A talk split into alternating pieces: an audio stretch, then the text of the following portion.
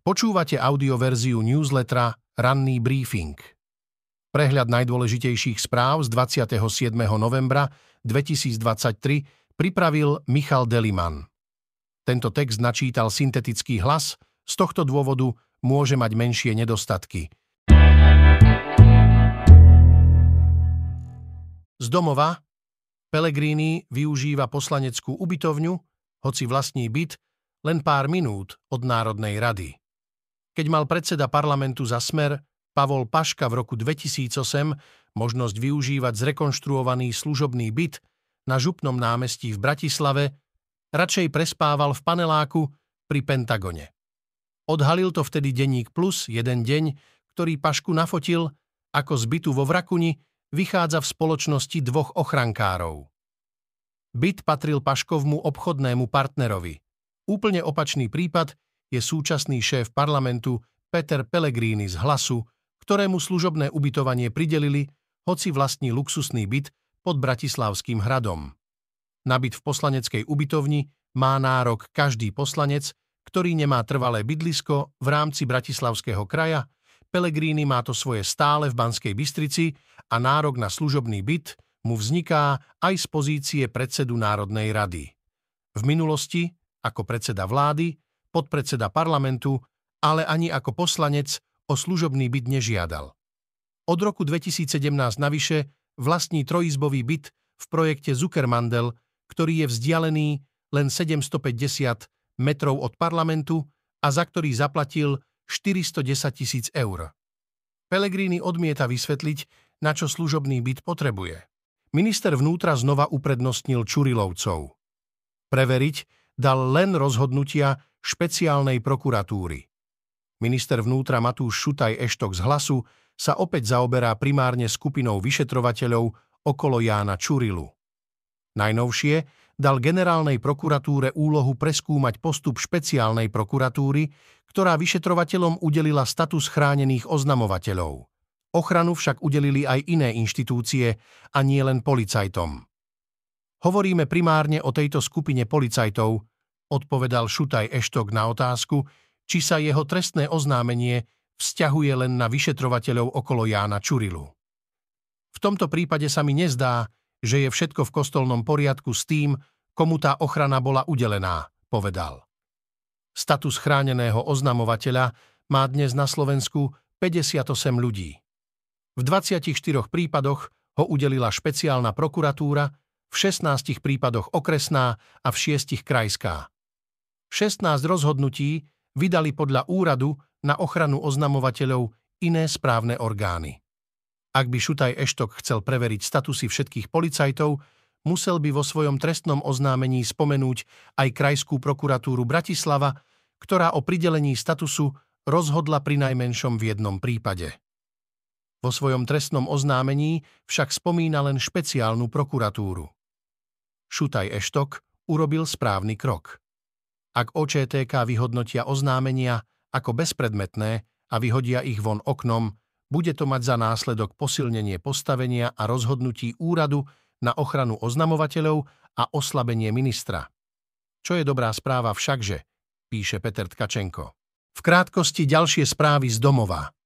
Policajný vyšetrovateľ Ján Čurila vypovedal v kauze rozuzlenie, ktorá sa týka vyšetrovania marenia korupcie vplyvnými ľuďmi z bezpečnostných zložiek štátu.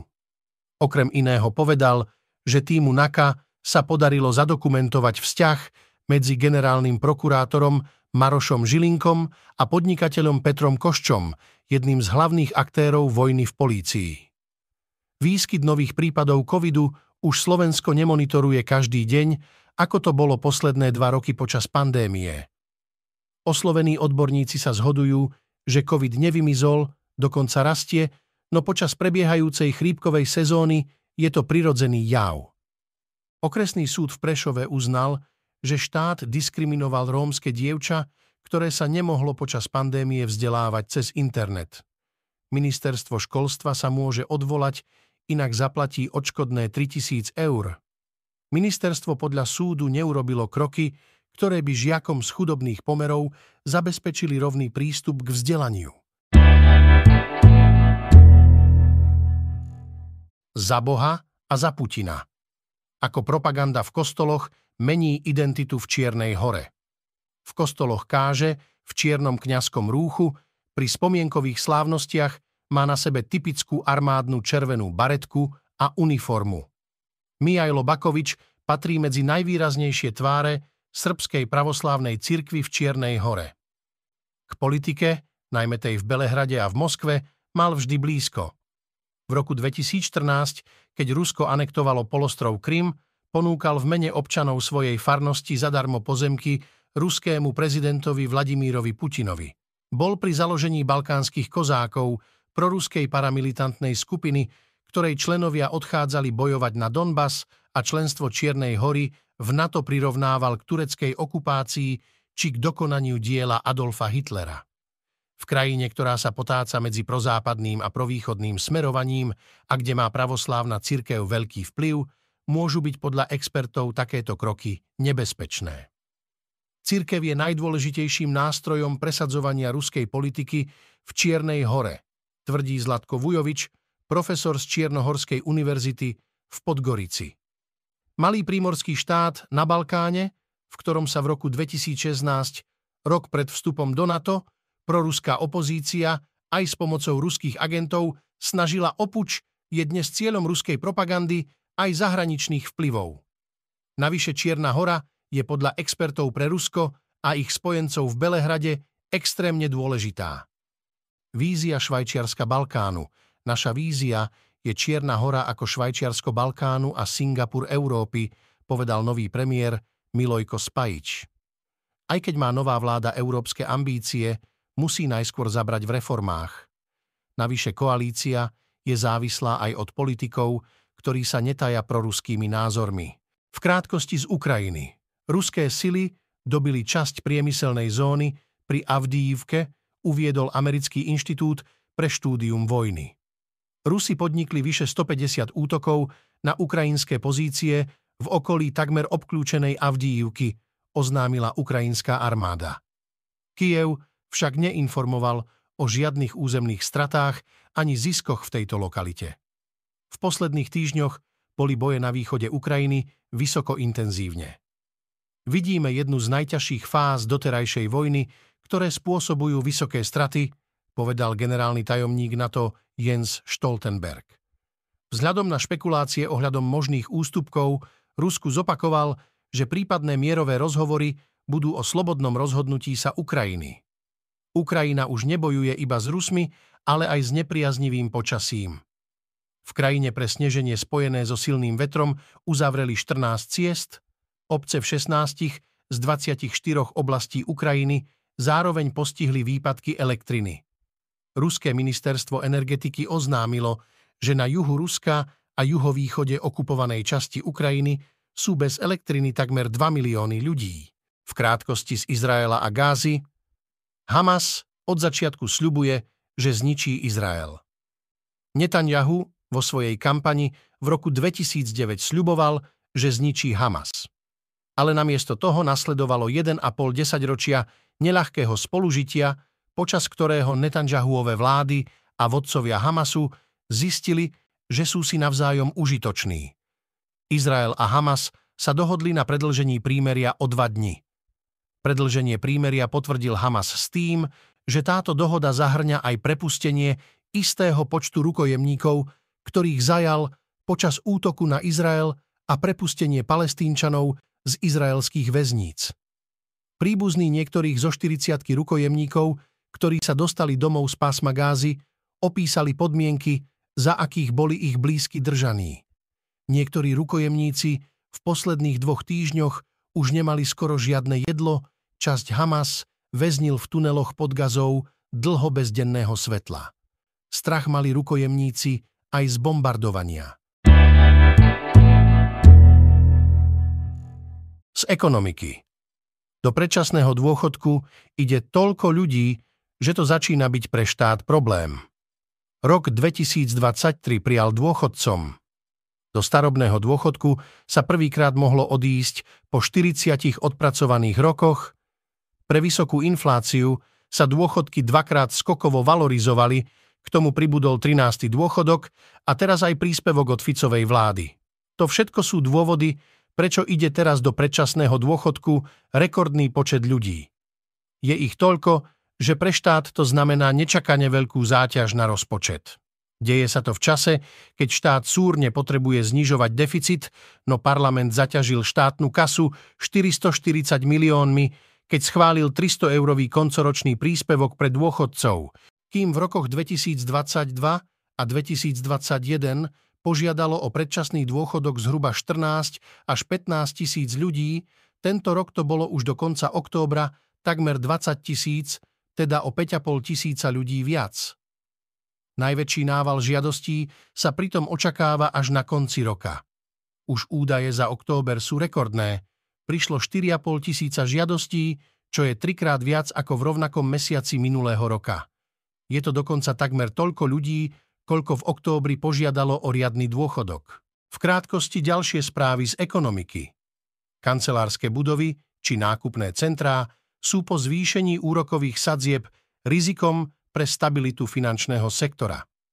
Upozorňuje na to Národná banka Slovenska. Dôvodom je, že developerské spoločnosti sa vyznačujú vyššou mierou zadlženosti v porovnaní s inými sektormi. Vedec a majiteľ spoločnosti Multiplex dé iks Pavol Čekan kritizoval v statusoch na sociálnej sieti nápad Andreja Danka zaviesť národné menu. V rozhovore pre Index hovorí, že mal v úmysle rozprúdiť debatu. Jeho firma tento rok spravila dôležitý krok a od investorov získala ďalšie financie. Pred Vianocami sa zíde každé euro. trinásty a štrnásty plat, ako aj koncoročné odmeny, sú žiadanými zamestnaneckými benefitmi. Ich vyplácanie však závisí od manažmentu firmy. Najnovší prieskum portálu Platy.sk sa zameral na to, ako často koncoročné odmeny Slováci dostávajú a kto sa na ne tento rok môže tešiť. Zo športu Šifrinová a Vlhová odskočili z výšku štartového poľa. Bude to ich sezóna, myslí si expert. Tréner Pavel Šťastný, ktorý pôsobí na lyžiarskej akadémii v Killingtone, sa po slalomových pretekoch stretol so slovenskou reprezentantkou Petrou Vlhovou. Preteky hodnotila výborne. Vravela, že to bolo najlepšie za šesť rokov, čo v ú es á súťaží. Pochvaľovala si podmienky a počasie. S výkonom bola spokojná ona i celý tím, uviedol. Slovenka obsadila v slalome druhé miesto. Nestačila iba na rivalku Mikaelu Šifrinovú, ktorú do cieľa hnalo tisíce ľudí. Američanky sú vždy doma namotivované. Je to tak už historicky. Diváci Mikaelu vyprovokovali, počula ich až na štart. Takisto však bude Petra namotivovaná v Jasnej, prizvukoval. Obhajkyňa celkového prvenstva vyhrala v Killingtone už šiestýkrát, naopak Vlhová zaznamenala v stredisku piate druhé miesto. Túto sezónu sa budú v slalome opäť naťahovať Petra s Mikaelou. Spoločne sú úplne niekde inde ako zvyšok štartového poľa, dodal Šťastný. O zdraví rómske deti pritiahla naspäť do školy a spolu vytvorili Bašavel v kuchyni. Hrubá, so zlatými nápismi a receptami, ktoré sami vymysleli a varia. Takúto kuchársku knihu si vysnívala žiačka na krúžku varenia, ktorý vedie Diana Broka Jakubíková v základnej škole na Šťastného ulici v Dražovciach. Však my sme cigáni, dík, my nepíšeme knihy, na to nemáme, zareagoval jeden zo spolužiakov. K chlapcovi sa pridali ďalší a nápad potopili. Veď takú knihu by nikto nechcel. Spontánna reakcia sa však učiteľky dotkla.